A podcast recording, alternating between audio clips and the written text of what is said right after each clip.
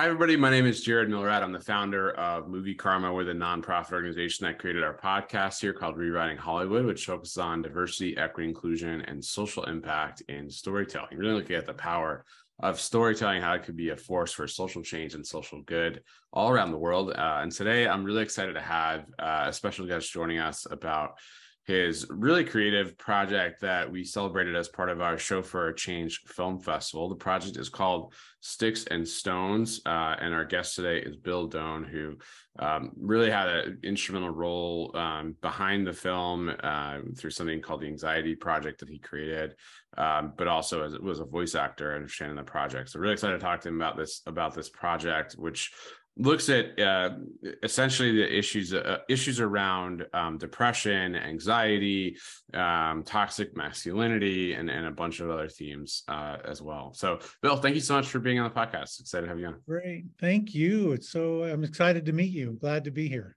Thank you. Yeah, absolutely. Um, so I know you're based in Pennsylvania, and and you've uh, you've been part of this this really fascinated fascinating short animation, which is the second in a series of short films uh, around a larger body of work by by you, Bill, as, as a theater director for the Anxiety Project. Tell us, um, tell us a little bit, Bill, just about your background and and tell us about this this Anxiety Project, folks that are unfamiliar. Sure, great. Um, so the Anxiety Project is about eight years old now. Um, and it has over a thousand drawings. They're all my original drawings um, these two short animated films and uh, two solo performance pieces that I've toured with quite a bit. Um, first was called uh, My Anxiety, uh, The Anatomy of My Anxiety. That was the first performance piece. The second one was called Frozen in the Toilet Paper of Life. um, which was a performance piece about living with panic attacks and anxiety attacks and mm-hmm. um, you know which i've done most of my life i have lived with anxiety and depression f- pretty much forever it seems i'm mm. about to turn 64 years old and they so i don't think they're going away mm. um, and i you know over time with uh, various you know with therapy medication and but especially drawing have sort of come to a really good relationship with my anxiety and depression and managed to live with them pretty well. And that uh, you know that's kind of was the genesis of the anxiety project. I just started drawing trying to every time i tried to tell people what it was like to live with anxiety and depression words failed me. Mm. uh, and i found that the drawings could express things so much more clearly um, and that led to these two uh, animation projects, which, um, you know, working with uh, Cindy White and Alexander White, our co-directors, uh, and Alexander is our animator. Hmm. Um, both projects feature my draw. They're all they're both hand drawn animation projects that are completely based on my drawings. Uh, and then Cindy and Alexander, you know, worked with me to develop the script from my performance pieces. And then Alexander sort of took the lead in animating my drawings, um, which brought a whole new, new dimension to the work for me and, and even made me look at my drawings in a radical hmm. kind of new way. Um, and then, as you well know, thanks to festivals like yours and podcasts like yours, opened up audiences for me to share the work with and to interact with that has just sort of really changed the trajectory of my my work completely. Yeah i just love i love that you've been so uh, vulnerable and open about your own you know journey with anxiety and depression. I had my own battles with that as well. I think a lot of our listeners probably have I don't know if it tends to follow creative people around in particular, or uh, or if just many of us obviously are struggling with it. But there is a stigma, as you as you said in your materials, um, Bill, around around mental illness. Um, still, unfortunately, um, there still is a sense that um, you know we it's hard to be vulnerable, it's hard to be open about these issues um what what allowed you and i love the word you use relationship with anxiety depression as opposed to saying i'm just going to get rid of it somehow. Um what what allowed you to be kind of vulnerable and open and, and honest about this in your own life? Yeah you know i think it was a combination of things really. Um you know and and certainly therapy helped quite a bit with that. But there was a, I mean, the anxiety project, all the one of the catalysts for that was also my youngest sister, who was um, 40 at the time. This was in 2012, was in a car accident and suffered a severe traumatic brain injury and was in a, vegetative state for almost two years. And then mm. at the end of that time, we chose finally to withdraw her from artificial nutrition and hydration and as you might imagine, going through that was a real crisis moment for me in terms of my own anxiety and depression. And it was one of those moments where it was like, look, you either are going to start being honest about this or it's it's going to win. It's going to the outcome was not going to be good, right? Yeah. yeah. Um, and so when I started doing the drawings and first sharing them with people, getting encouragement, from folks to you know to to share the story and i was really hesitant at first you know? Um, and even what i disclosed in the earliest work compared to now you know over time it took me a while to really disclose the whole truth and to be vulnerable enough you know and that's part of that whole kind of being raised in a really toxic masculine culture uh, yeah. uh, Southern Ohio, Midwestern, rednecky kind of, you know. I mean, I even tell the story that when I was a kid, I, you know, I had to hide the fact that I liked to draw because in my, in the one side of my family, it was just not cool for little boys to mm. draw. I wasn't even allowed to like I I did one of those, you know, in the TV guide where you could draw the little creature at the back mm. of the TV guide. If you're old enough to remember the actual yeah, pretty, yeah, I do, I do, I do vaguely remember that. I know, I know it exists. I know it existed. I do remember yeah. it. and so I I entered one of those without telling anybody in my family, and I won like this gift certificate thing that it and it showed up in the mail, right? And like when my stepdad saw it, he like tore up the check and threw it away, and you know, and I got punished for drawing, and so it, yeah, it was there was a whole lot of reinforcement that that you know said don't do anything artsy whatsoever. Um, so yeah, it took it took me a while through those series of events of grieving and of of trying to confront my own issues with anxiety and depression to learn that actually sharing your story is the smartest way to survive anxiety and depression. It really is. And I think calling it, calling it out, naming it, verbalizing it, as you said, and then using your art in this great, powerful way is is such an amazing, I think, inspiration for people who who struggle with this, and uh, you know, myself included. I think who are looking for opportunities to to be open and honest about it. You're you're a um, as you alluded to, an arts health researcher and educator. Um, what inspired you to um, go into kind of the educational angle of this bill, or or I know you're at Penn State. What, what sort of um, talk about that journey? Because I think that's also fascinating that you've been using this as a tool to teach and and hopefully encourage young people and particularly young men, honestly, to be more open and vulnerable. Yeah, I mean, you know, early on, my career was a pretty traditional academic career, right? Um, even though I was a trained theater artist, um, I wasn't doing any work around mental health or health early on, just doing typical and traditional kind of theater stuff. Um, but, uh, you know, once I started making this work, um, it seemed smart for me to bring all that training and, you know, um, experience to bear on this work and then ending up at a research university like Penn State was the perfect opportunity to kind of build bridges in disciplines where I thought the arts really could make a difference. And, you know, mm-hmm. arts and health has become a significant national movement. There's the graphic medicine movement where comic books are being used in training physicians and healthcare professionals. There are arts and health institutes around the country. Um, I've done a lot of work with the College of Nursing, with the Hershey Medical School.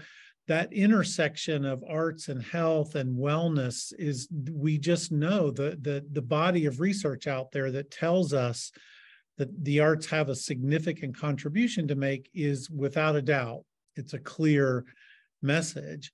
Mm. Um, and so it seemed to me that, you know, even before that, I was interested in in in theater that was socially conscious, or I did a lot of community-based theater work. And so it just seemed like a natural transition for me to start making work that collaborated with people in the health sphere, particularly in terms of public health around the issues of mental health and, and well-being.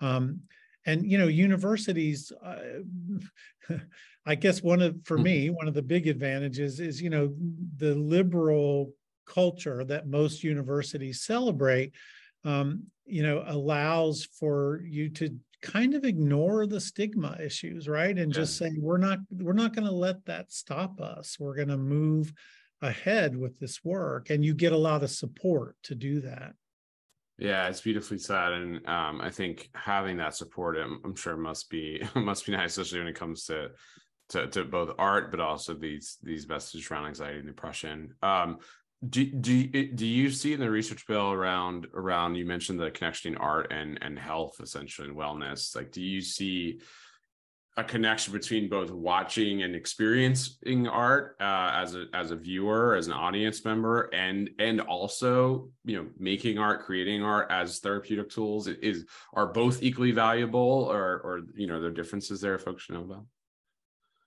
yeah, that's a great question. I mean, I, I, think, first of all, yeah, they're both equally valuable, right? I mean, we all know that not everyone is going to become a creator or a maker in an artistic sense, right? I mean, the, it, for those um, who seek to do that, it's great.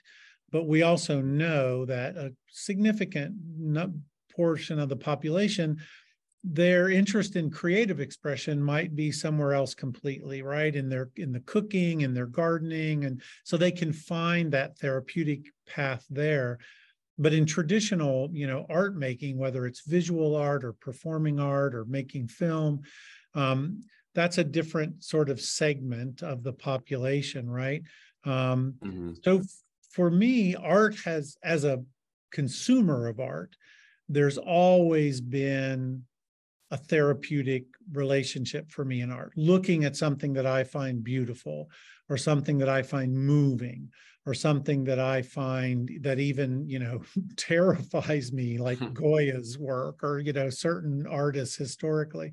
Um, the it's there has always been this kind of way that it reminds me that I'm human, right? Because it suddenly it makes me feel I'm like, oh shit, you know, whatever that mm-hmm. feeling is. Oh, sorry about that. no, know? it's a podcast. We can curse all day, so that's fine. Uh, um, but art has always been a reminder to me of my own humanity and my own.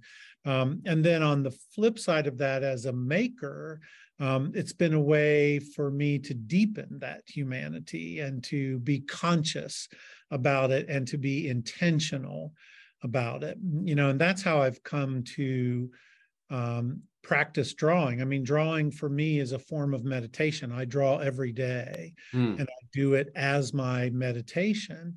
Um, and that has become the particular way that i deepen my sense of the here and now, that I try to ground myself, that I um, you know remind myself that i'm human that I, I, that it would be good for me to try and do something today that would be good for somebody else you know? Mm, wow. Um, so it as both a consumer of art and a maker of art it has just been a way to enrich my life all all around so it's again really well said. I, I was going to ask about your last point, which is, you know, for folks listening who you know might want to think about art in that way as like a therapeutic tool, and maybe haven't thought about, it, haven't realized it um, that it, that it's having that impact on them. Like, do you think that you have to go into the either the co- consumption of the art or the expression as being an artist with that intentionality of okay, you know, I, am going to be present. I'm going to let this take me where it takes me, et cetera, and so forth. Like, do you need that awareness? Do you think, or is it just the the practice of doing it or consuming it that is helpful? Yeah, I think it's both and, right? I Mm. mean, I think the practice of doing and consuming, even if it, even if it's casual for you, right? Just because you enjoy it or it brings you pleasure and you do it when you have the time to do it, can certainly be beneficial. Um, I do think, however, when you become intentional about it, when you um, when you're going to make it a practice, right? A, a kind of mindful, intentional practice, it takes you somewhere else. It takes you Mm. deeper into that relationship. Um, and over time, the way that it changes you, you might not even be aware of initially. Um, you know, but uh, for example, I mean, like I said, there's well over a thousand drawings in the Anxiety Project now. Mm. I've probably done more than five, six, God knows how many thousands that I don't even keep, right? Um, but in the official archive of the project itself, and I look at those drawings from the first years to now, and you know, I really can see the the path that the intentional practice has taken, and I can see in the drawings themselves, I can see the subtleness of the way I make marks. I can see the um, the sophistication of the way I make marks Mm. now as compared to early on. The aesthetic has deepened in a way that's really personal. Um, I mean, I and so um, I think that it's the more it becomes your practice, it becomes a deeper personal, almost spiritual relationship, or at least that's been my experience of it. I found that to be true, and I'm sure many people listening have as well with with with acting, with filmmaking. I mean, I think there's with writing, right? I think there's there's so much here in artistic expression. At least our society in the, in the U.S. seems to not particularly value or talk about, to your point, as a useful therapeutic tool, but also just as something that, as you said, we sh- we can be in practice with, and it's not necessarily something you need to or, or that you can be best in, quote unquote, or Right. right? Like is that is that also part of the issue here that we sort of have this assumption of or or we're sort of taught as a society that you know i've got to win awards i've got to be the best i've got to get you know get a master's in this i've got to get achievements in this? Is that also part of it Oh my God, yes. It's such a it's such a push pull, right? I mean, you want to make the work, or I mean, I want to make the work for the sake of making the work and for the benefit that it brings me and in the particularly in the mental health communities that I've been mm-hmm. able to get, engage with and other people and artists, you know, irrespective of any of that other work, anyone's judgment on the quality of my work or whether but then, you know, there is this kind of um, reality, you know, of, of if you want, if I wanted Sticks and Stones to be seen, I had to enter it into festivals where you're either selected or not, or where you get acknowledged with an award or you don't. Um, the trick for me has been to not, you know, to resist getting sucked into doing it for that reason. Like, Right. oh, we had really good success with Sticks and Stones. So now let me think of the next film only in terms of what could bring me more success, right? You have to, it, it's hard to work against that, right? I mean, ego is part of it, right? And you, um, but again, I think through your practice, through your artistic practice, if you come to acknowledge that and you can see when your ego is becoming your own enemy, um, that's a sign of some maturity for you too. And I can say, whoa, whoa, whoa, okay, Bill, back up. you know, Yeah, right uh, you're you're doing this for all the wrong reasons, you know. And so I think that you cycle through that. I think more certainly more than Mm. once in your life. Yeah. Beautif- beautifully said. It is a cycle, isn't it? Um, and it's uh, that awareness of that it's happening is sort of part of the Yeah. part. Yeah. Exactly. challenge. Yeah. Um, I did want to ask you in these last few minutes just about about toxic masculinity. Obviously, very easy, quick topic. Um, Yeah, but yeah. um, you you know you touched on it in the, obviously in this project. Um, you know, unfortunately, on the issue of anxiety and depression, we know that many, particularly young men, um, unfortunately, you know, take their lives because of anxiety and depression. Um, struggle with this in, in very intense ways. There's also issues I would argue around, um, which I think you're touching on, you know, lack of expression for men, um, spaces where they can feel vulnerable and honest about their feelings, what they're going through. I think we're working on that as a culture and society, but yeah. I would argue we're not, we're not, we're definitely not there yet. So I, I, guess if you could just talk about some of those topics and like why you think toxic masculinity in particular was a space that you wanted to, or, or do you want to continue to touch on and address? Yeah. And, you know, at first it was like, I, gosh, I really didn't want to, right? Because it's like, oh God, um, it's a such a complicated, thick subject, you know, and I am a, you know, a cisgendered straight white guy who, you know, is like, and I thought, uh, do you want to try and be the voice of this? And, you know, blah, blah, blah.